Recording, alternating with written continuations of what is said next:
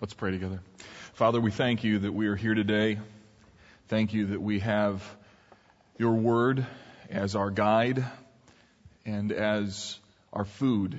We want to receive it with that intent and that aim today. And I pray that you'd help me to make clear what this text is all about and what it means by implication for our church ministry. Lord, we want today, I, I want to help us to understand what it means for the church to be a family. And so I pray that that would be evident and clear in this passage and that there would be, as a result of 1 Timothy 5, a deeper commitment to one another, a renewed understanding of what it means to be brothers and sisters in the body of Christ. And so we, we pray that you would use your word today to teach us what it means to be everything that the church is intended to be for your glory. And we pray this in Jesus' name. Amen. So when we began our study in 1 Timothy, about the third or fourth message or so, I used a probably familiar uh, children's Sunday school little theme to remind you what the church is all about. For those of you who weren't here that Sunday, it goes something like this. Here's the church. Here's the steeple look inside and see all the mean people. No, that's not how it goes, right? But, but, I, but I did reference that we look inside and see all the people, and I, and I was actually talking that Sunday about the fact that um, it's possible for people to do really hurtful and mean things in the context of the church. And I was using that illustration to identify that it's possible for someone to split a church, for someone to create a lot of problems. In fact, I would imagine and I've used this before, that there are some of you who are in what we would call the church recovery program. You know what I'm talking about? That you resonate actually with this idea of here's the church, here's a steeple, look inside and see all the people. But for you, the concept of people in the church has uh, a little of a bad reputation with you. You were in some rough church meetings, you saw kind of church at its worst. And in fact, I'm, I'm really glad that you're here, and I hope that we can maybe redeem what happened in your past and maybe show you a little bit different of the way that maybe church can be. That's what our, it's one of my aims. See, the reality is, is the church is a beautiful place. And when the church people act in a way that they're supposed to, the church really, frankly, becomes a little slice of heaven. A, a, beautiful gathering of people that come from all walks of life, from different backgrounds, with different um, ethnicities, different socioeconomic um, upbringings, different status in life, different baggage, and we all come under the banner of Jesus is Lord. And the result is that there's a deep connection, a love uh, between us. And that's the vision of what God has for His church. And I think it's a compelling vision, a, a, vision frankly worth thinking about, worth leaning into, worth asking ourselves as a church of 4,000 people. So how do we do that? That's an important question. Because after all, if the church can't act and live like a family, then really what's the point? So this morning we're going to talk about what it means for the church to be a family, what it means to be in a place where you belong, where you're loved and you love others. What it means for the church to be a family. So how are we supposed to treat people if that's what the church is supposed to be? I'm presently listening to the biography of Dietrich Bonhoeffer. He was a German pastor and theologian killed by the Nazis in 1945 for plotting uh, an assassination attempt on Adolf Hitler.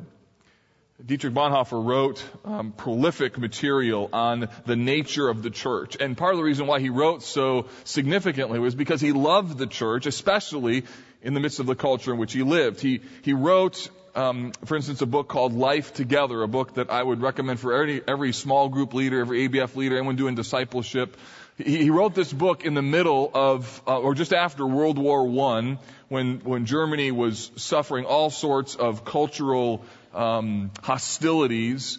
He, he, wrote it in the midst of a lot of um, cultural fear and, and even the things, the seeds that laid the groundwork for World War II were all in the air. And in the midst of that season, he, he held up a lofty view of what the church was and what it could be. That in the midst of this culture that was so fractured, so fragmented, so um, hostile towards one another, that there was this culture within the culture of a people whose banner was the Lord Jesus. In regards to what it means to do life together, here's what Bonhoeffer said. Christian, community means community through and in Jesus Christ. Christians need other Christians who speak God's word to them. They need them again and again when they become uncertain and disheartened because living on their own resources, they cannot help themselves without cheating themselves out of the truth. They need other Christians as bearers and proclaimers of the divine word of salvation. They need them solely for the sake of Jesus Christ.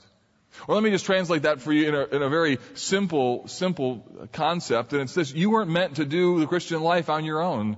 You weren't meant to walk by yourself. The, the fact of the matter is this church was meant to be something where I need you and you know, you need me. I love you and you love me. And together we're this, forgive the rhyme, a happy family. That's the way it's supposed to be.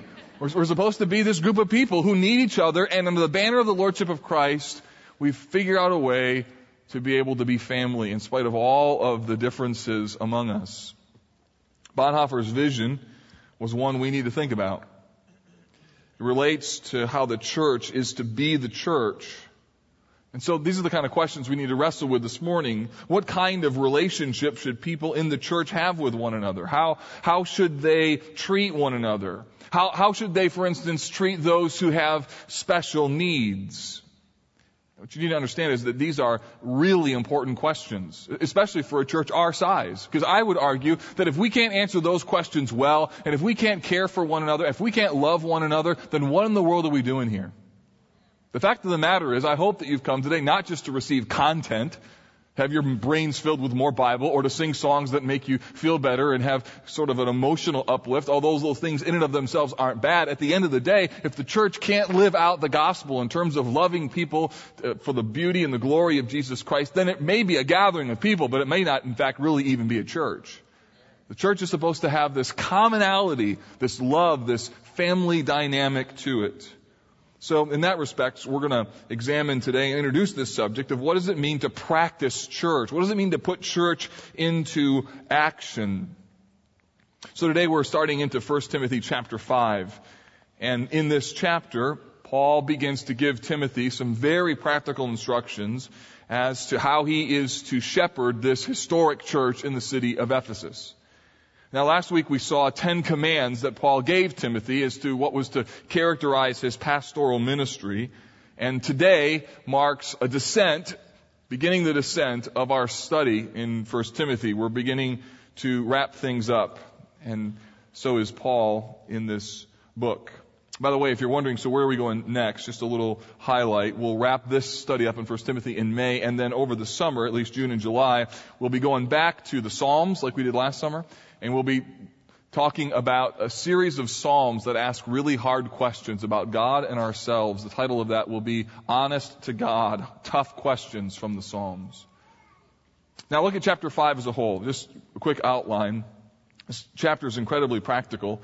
Verses 1 to 6 that we're going to look at today, really mostly verses 1 and 2, deals with the question of how should we treat people. Then in verses um, 3 all the way to 16, Paul deals specifically with how should we think about compassion. How do we how do we think biblically about meeting people's needs? And then finally in verses 17 to 25, Paul gives some instruction about how to care for those who care for the church.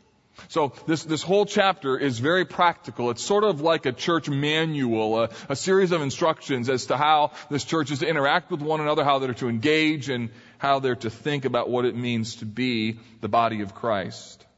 So our verses today introduce us to the way in which people in the church should be treated. And there's a noticeable theme that develops in this chapter, and it is the theme of family.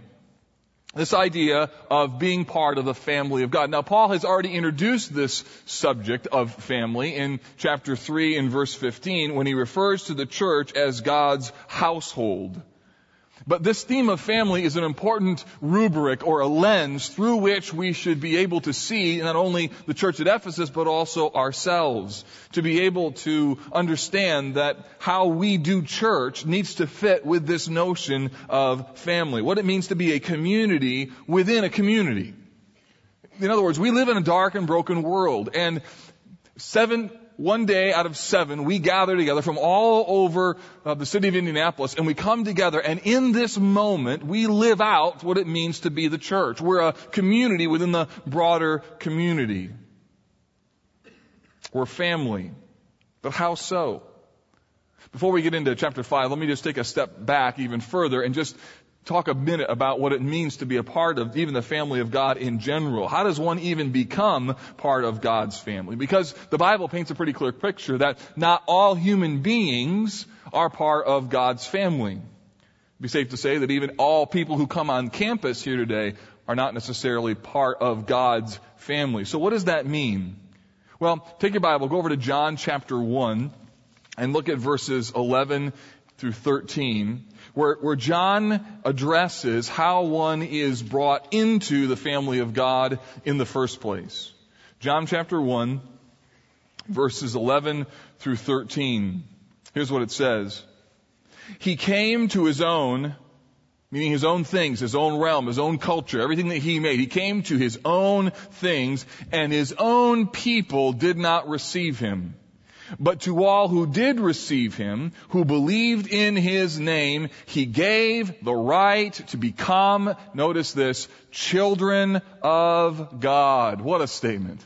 He makes you a part of His family. By receiving Christ, you become part of the family of God. And then verse 13, He tells us who were born. Here's how it happened. Who were born not of blood, nor of the will of flesh, nor of the will of man, but of God. So here's this spiritual birth that takes place. That God, by those, by virtue of those who receive Christ as their Savior, are now birthed into, they become part of God's family.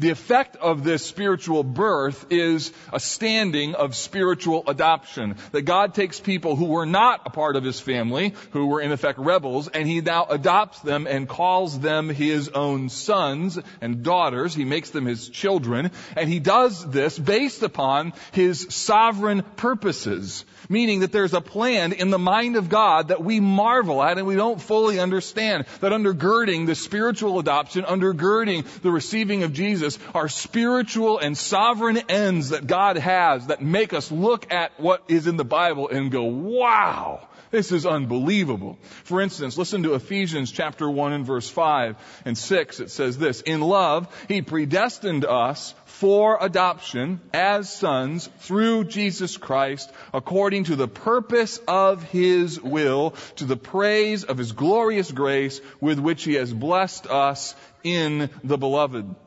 In other words, God adopts us as sons according to the purposes of His will to the praise of His glorious grace. In other words, the whole aim of God adopting us and making us His children through the shed blood of Christ is not to make much of us. It is instead to make much of Himself. So when one rightly understands what it means to be a part of God's family, you marvel that God would ever, ever, ever welcome you in. That the end game of God's adopting you is to make you stand in awe of Him. In effect, for you to say, why in the world me? That's the point. The implication then of this spiritual birth based upon a relationship with Jesus is stunning. The implications of this are stunning and sweeping. It, it, means that now there are real and living human beings who have a special and personal and fatherly connection to their Creator, such that they have a relationship with their Creator God. That's personal. Now, every once in a while, the Bible gets very close to touching the beauty and the glory of this concept. And Paul does so in Romans chapter 8. Look at this text. He says this, For all who are led by the Spirit of God are sons of God. For you did not receive the spirit of slavery to fall back into fear, but you have received the spirit of adoption as sons by whom we cry, Abba, Father. The Spirit Himself bears witness with our spirit that we are children of God. And if children, then get this, then heirs. And heirs of God. And notice this, fellow heirs with Christ. What a statement. So God in His mercy and in His grace adopts people, brings them into His family by the shed blood of Jesus, endows upon them all of the rights and privileges of sonship, and even makes them a fellow heir with Christ. The effect of this is an unbelievable, overwhelming sense of awe as to what God has done. That God would love us in this way is just unbelievable and remarkable.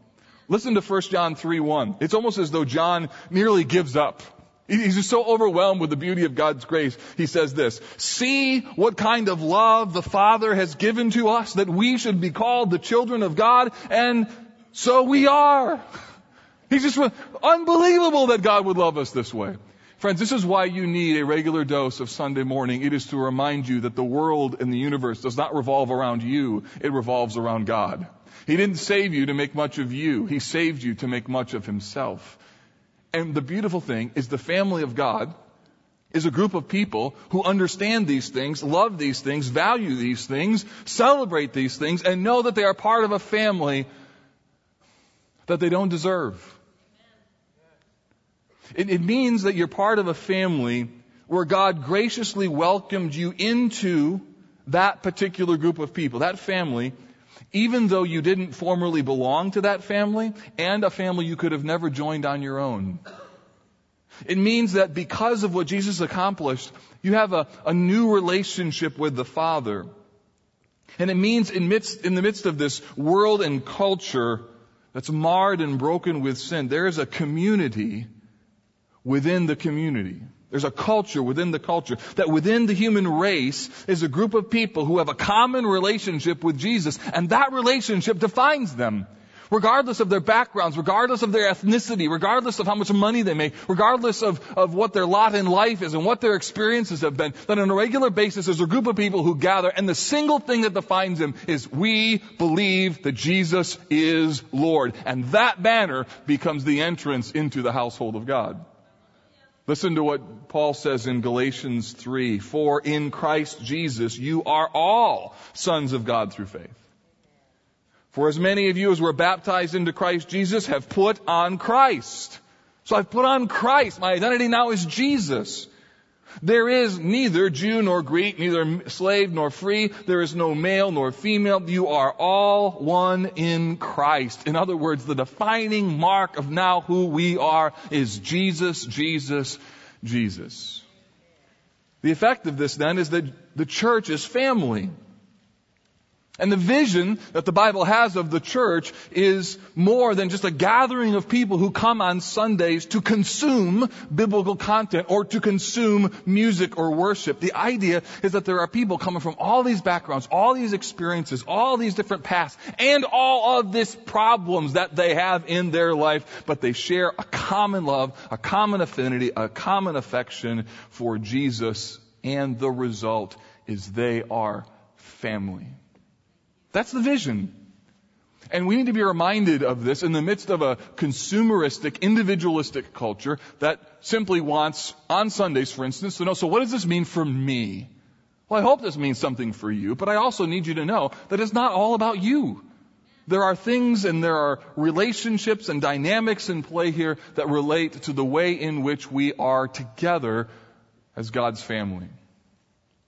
Now, with that overarching background of the importance of the concept of family and what it means for the church to be that, let's turn now to specifics here in verses 1 to 2 and see some, some general guidelines, first of all, as to how Timothy is to conduct himself with four different groups of people. Paul addresses here how Timothy is to conduct himself with older men, older women, younger men, and younger women. And in all four cases, he uses a family metaphor. And in effect, what he is saying is that Timothy should treat these four groups in a family context. So let's see what he says. First, he says he is to treat older men as fathers. He says, do not rebuke an older man, but encourage him as you would a father. So there's two commands that he gives him. First, don't rebuke him but secondly, encourage him. And then notice the way in which, the tone in which he is to do this. He is to do this as you would a father. What does he mean? Well, he means that Timothy is to pastor and shepherd these older men, but he's to do it in a unique way. He is to do it with respect and with honor. The word rebuke means to strike. It means to um, speak with strong disapproval, like, like, a, like a, a verbal punishment, if you will. It's, it's the kind of words that a person in authority would use for someone when they are out of line. You know I'm talking about? Someone in authority and they're, they're, they're speaking words to get those under their care, under their supervision back in line. So Timothy is clearly an authority figure here, but Paul wants him to recognize that these men need to be, these older men needed to be treated in a special way because while Timothy has authority, he needs to realize that these older men should also be respected. It was important for this young man to see that for older men to follow this young pastor was really a gift that they gave him. They followed him not because of his vast years of experience. They followed him because he was the person that God, through Paul, had appointed in that role. And therefore, Timothy needed to lead them in a way that was respectful and honoring of their experience, and they needed to follow him in a way that was respectful and honoring of the authority that God had given him.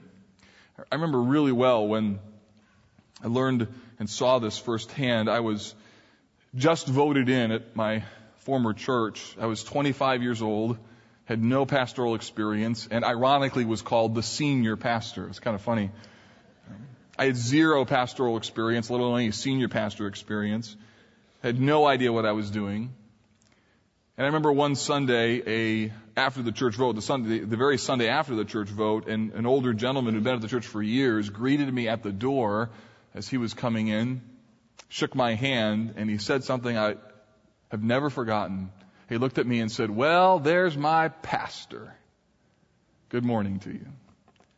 And my tears, tears in my eyes welled up because I had no credibility, no background, no experience to be given such honor. And here, an older man just gave it because he was kind and because he understood something about pastoral ministry.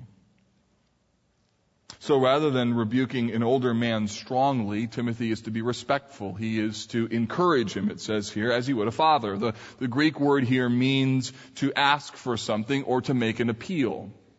In other words, because of this man's age and because of his experience and because just of the respect that he's due, Timothy shouldn't act as a bull in a china shop. Instead, he should be gentle and careful and respectful and honor this man's or the, these, this group of men and their life experience. Now, it's not that the older man gets a pass on godliness because he's old. No.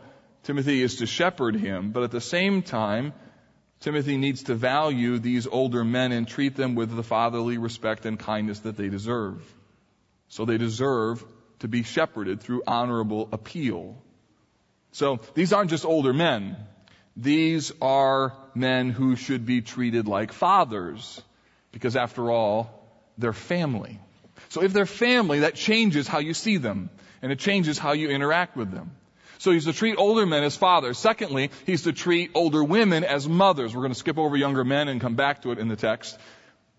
Paul continues here this theme and encourages Timothy to treat these older women in a way in which he would treat his own mother. So what does it mean to treat this, these older women like a, a mother? Well, what, what does your mom want? Or let me put it this way. What were the things that really made her mad? How we think of it that way, okay? So what does she want or what makes her really mad? And I would suggest, well, there's many, many things that she might want and many things that might make her mad. Two things that primarily make a mother mad is either when she doesn't feel loved or secondly isn't listened to.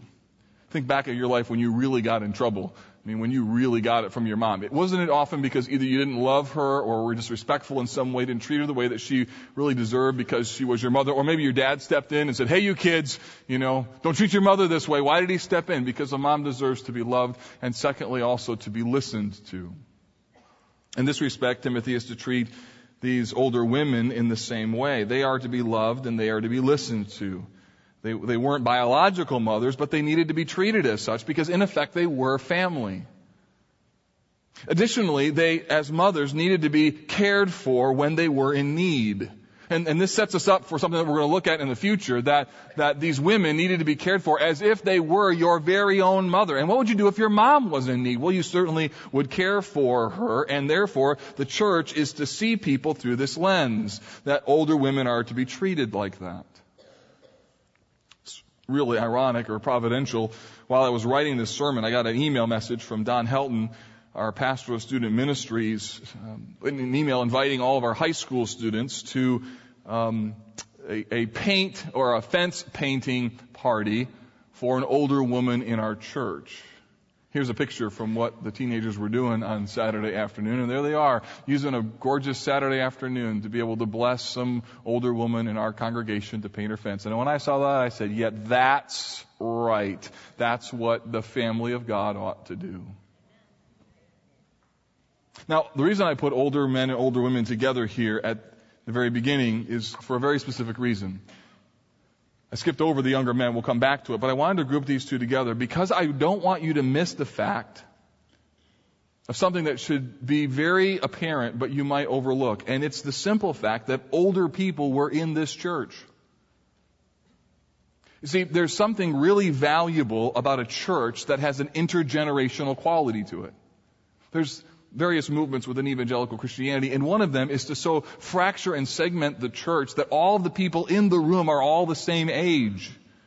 I remember going to one of these worship services one time, and I walked away going, all this is is a youth group for 30 year olds. That's what it felt like. And the reality is, if the church isn't multi-generational, something very significant is lost. The, the, church needs young people, but it also needs older people who have lots of experience. It needs young people with lots of enthusiasm and old people with lots of context. It needs young people with, with, with lots of energy and older folks who have lots of wisdom. The church needs both. And in light of that, can I just issue a challenge to you?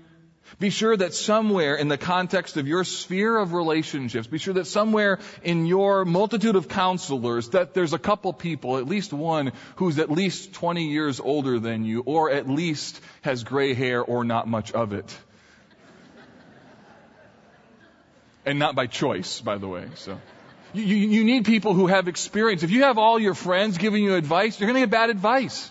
You need people who are older, who have gone through various seasons, who know the ups and downs of life, who've lived through economic booms, booms and also busts, who know what it like, what it's like to live in marriage for 50 years, who knows what it's like to raise kids, to bury people, and to be able to walk through life over many, many years. If you get a chance to be able to sit down with such person, don't waste that chance. Ask them lots of questions and dial into their life because you'll be surprised what you learn.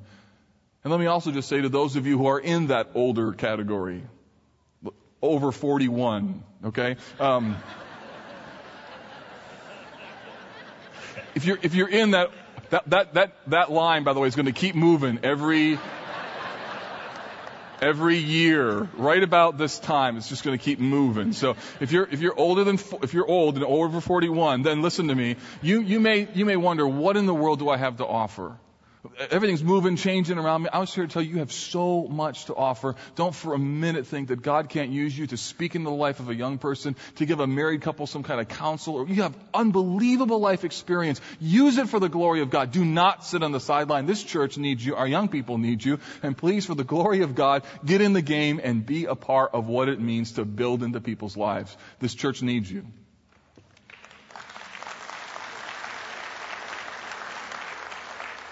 Third, he's to treat younger men as brothers. Younger men as brothers. He's in a position of authority, but he's to treat them as his peers. Uh, they all belong to the same family after all. They have a common bond that goes beyond just titles and positions. To call them his brothers and to view them as his brothers means that there's a depth of relationship among them. In the same way that brothers are inexorably linked together in the same family. You can't unbrother somebody, so are two brothers in Christ. That means that the relationships formed between brothers, even within this church, need to under, you need to understand something about those relationships. Those relationships are incredibly important because we live in a world broken by sin and incredibly challenging. And the effect of that is that brother to brother, we need to walk through life together. To understand that brother to brother, there, there's a spiritual band of brotherhood who love one another in a depth that could have only been created by God's grace. So men, I want to speak to you. you. You need to see yourself as brothers to other men in this church. You need to view your commitment to one another as more than just a casual acquaintance. You need to treat one another with the kindliness and camaraderie of what it means to be family, but even more, you need to be deeply committed to one another, to walk through tough times together, to speak hard things, to watch one another's backs, to realize that if you're blood, then you get in someone's grill and you watch their back, but you don't leave them because you are their brother. After all, we are part of the same family. So the body of Christ is supposed to be. supposed to treat young men as brothers. Fourth, we're supposed to treat young women as sisters. And then he adds here, in all purity. I, I love the practicality of this book. Because Paul here addresses four really important groups within the church, and he addresses particularly a group that you might just simply ignore. But the reality is Timothy, as this young pastor, has to still shepherd young women. He has to. They can't be ignored just because they're women and he's a man. He has to be able to shepherd them. So how does he do that? Well, he adds this beautiful statement of he's supposed to shepherd them as, uh, as if they were his sister. And why? Well, obviously because of the potential perception or the real danger of sexual impropriety, Paul wants Timothy to understand how he's to shepherd these young women, which is why he adds this little phrase, in all purity. So he's to treat these young women with love and concern, the kind of love that one would have with a sister. So his motives and his actions must always be honorable. And I suspect Paul is not only speaking to Timothy, but he's also speaking to these young women, wanting them to be honorable as he is also to be honorable. That these, that Timothy and these young women, there are boundaries that they need to keep. And need to understand there are boundaries in these relationships. Appropriate boundaries. I mean, don't you love the Bible? Don't we need to hear this today? I mean, in one respect, to be able to know that older men and women are to be respected, that's not something that's talked about often in our culture, let alone valued. And as well that there's boundaries between young men and women. What a, what a wise book we have in the scriptures. So, in the midst of a culture that often promotes and often views young women like objects, Paul calls the church to be radically different. He doesn't ignore the issue and he gives us a model that's really helpful. So young men and women are not to use the church as their Christian meat market. You know what I mean by that? And on the other hand, the church shouldn't be a place devoid of relationships between young men and women, like women sit on this side and men, young men sit on this side. There should be an ability to have a mature relationship within the context of appropriate boundaries. Paul says we are to treat one another like family. After all, family is what they really are. So, the church is this family. Older men, older women, younger men, younger women.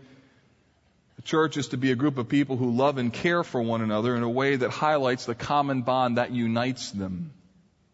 I mean, just think of it. Look, just look around this room. The people in this room are not just fellow people who go to this church, they are people who are part of the same family.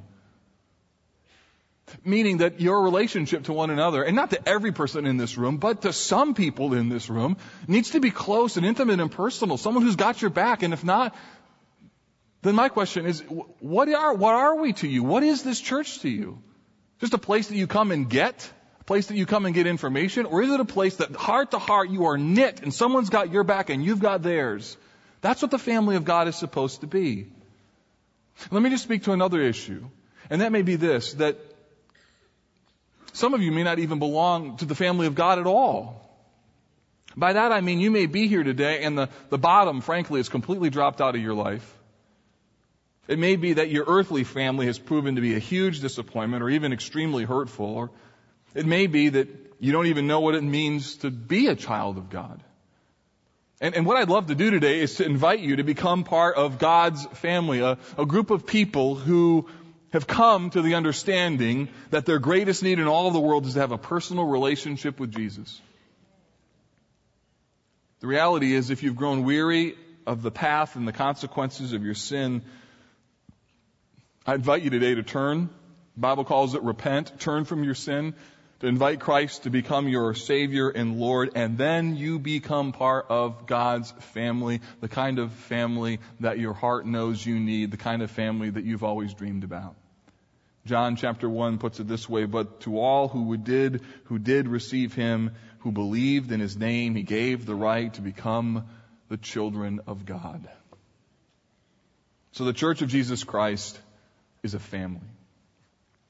Now, Finally, I want to talk just briefly about introducing some special guidelines. Every once in a while, in the context of the church, there are people with special needs that the church needs to step up and help with, or individually we need to realize, look, this is, I need to help here because they're family. And Paul gives some very specific instructions about how to treat certain people. In particular, he begins a section in verse 3 all the way to 16 where he talks about how to care for widows. Look at verse 3. Honor widows who are truly widows. Now, next week, next week I'm going to walk you all the way through this text all the way down to verse 16 and explain what Paul says here and how it relates to the issue of compassion. But today, I simply want to introduce for you at a fairly high level the idea of a compassion ministry as a part of the church church is simply an overflow of the gospel and the natural part of what it means to be the family of God.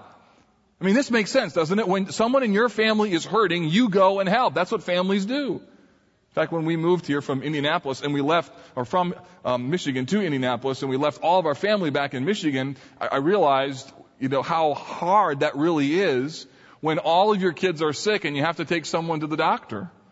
Remember my, my wife calling me and saying, who do I call and bring our sick kids over to their house? Well, eventually we found some dear soul who decided to take our kids for us in that environment. But at that moment, it suddenly hits you. This is what family is for. Family shows up in the darkest of dark and hardest of hard moments. And what Paul is saying is that the church of Jesus Christ ought to be like that at some level. Notice how much time Paul spends. Verse 3 all the way to verse 16, he talks about how one is to care for widows. Why does he, why does he talk about this? Why does he spend so much time? Here's why.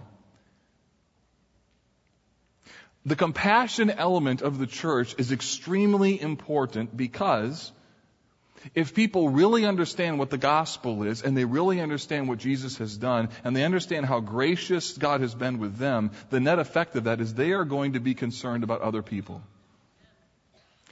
James chapter 1 verse 27 says this, religion that is pure and undefiled before God the Father is this, to visit orphans and widows in their affliction and to keep oneself unstained from the world. Do you hear that? One of the key characteristics of the church is not just what you know, but it's who you really care for and how you care for those people, how you build into their life and how you pour your life on life into theirs. This goes way back in the history of God's people, all the way back even to the Old Testament in terms of how God wants his people to live. It's a part of God's very nature to be concerned about people who are hurting or those who are the outcasts. Listen to Deuteronomy 10, 17. For the Lord your God is God of gods and Lord of lords, the great and mighty and the awesome God who is not partial or takes no and takes no bribe. He executes justice for the fatherless and the widow and loves the sojourner, giving him food and clothing. And then he adds this, love the sojourner therefore, for you were sojourners in the land of Egypt. In other words, listen, God is concerned for the fatherless, He's concerned for the widow, He's concerned for the sojourner. And what's more, those who have been the recipient of God's kindness ought to demonstrate their understanding of God's grace and His kindness by being concerned for the welfare of others. After all, they're part of God's family. And even if they're outside of the family, as a member of God's family, having been grafted in, you ought to have a concern and a love for those people in their need. For that matter, when this doesn't happen, when the church becomes just more about its own needs and isn't concerned about the needs of others, God is deeply disturbed and judgment comes. Those of you who grew up in church are likely familiar with the little statement in the Bible that goes like this, though your sins are like scarlet, they will be white as snow. Many of you, probably like me, grew up hearing that as an evangelistic verse, and maybe you can use it for evangelism, but do you know, do you know what the sins are that Isaiah is talking about in Isaiah chapter 1? Listen, Isaiah 115. When you spread out your hands, I will hide my eyes from you. Even though you make many prayers, I will not listen. Your hands are full of blood. God is getting after his people. He then says this, wash yourselves, make yourselves clean, remove the evil of your deeds before my eyes, cease to do evil, learn to do good. Here they come. Seek justice, correct oppression, bring justice to the fatherless, plead the widow's cause. Come now, let us reason together, says the Lord. Though your sins are like scarlet, they shall be white as snow. Though they are red like crimson, they shall be like wool. What are the sins that are like scarlet? The sins are a lack of compassion. They are the sins of injustice. It is people who belong to the family of God who aren't acting like the family of God. Those are the sins that God is concerned about. God is deeply concerned about those who are the most needy and He expects His children to have the same heart. The issue really if I bottom line it, the issue is whether or not a person really understands what the love of God is all about. 1 John 1 makes it painfully clear. By this we know love, that he laid down his life for us, and we ought to lay down our lives for the brothers. If anyone has the world's goods, and sees his brother in need and yet closes his heart against him, how does God's love abide in him? The answer obviously is it doesn't. Little children, he says, let us not love in word or talk, but in deed and in truth. You're part of God's family. And the effect of that means you need to take care of one another. We need to take care of each other and be concerned about people who are in need. So do you see how this connects to the practical ways in which we are to treat people? The reality is, is that this good news of the gospel, that Jesus Christ came into the world to save sinners, it, it changes not only our relationship with God, but it also changes our relationships with people, especially hurting and needy people. If you grew up with a younger brother, younger sister, or maybe one that was challenged in some ways, you know that when you went out in public and your younger brother or younger sister acted kind of silly, that your parents wanted you to stick up for him or her because after all, you were her brother or his brother.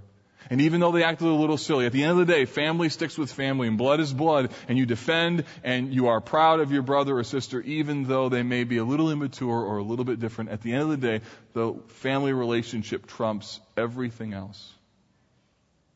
So you have anybody in your life who's a little challenging to deal with? Anybody in the hallway that you'll talk with today that's kind of like an emotional leech? Mm-hmm. Got anybody who you see an email come from, you're like, oh boy, ah. Somebody who in your world is a little hard to deal with, someone who's got a lot of need, got any needy people in your orbit? I hope you do. Because every family has them. And the fact of the matter is, God calls us to be the kind of people who love them because they really are family. The church is supposed to be a community of grace in the midst of a world filled with sin and pain the church is supposed to be a place where transformed people treat one another with a kindly graciousness because they are family. And because of what Jesus has done and because of who he is and because of what he has done to us, they are to be treated like family because after all, that's exactly what they really are.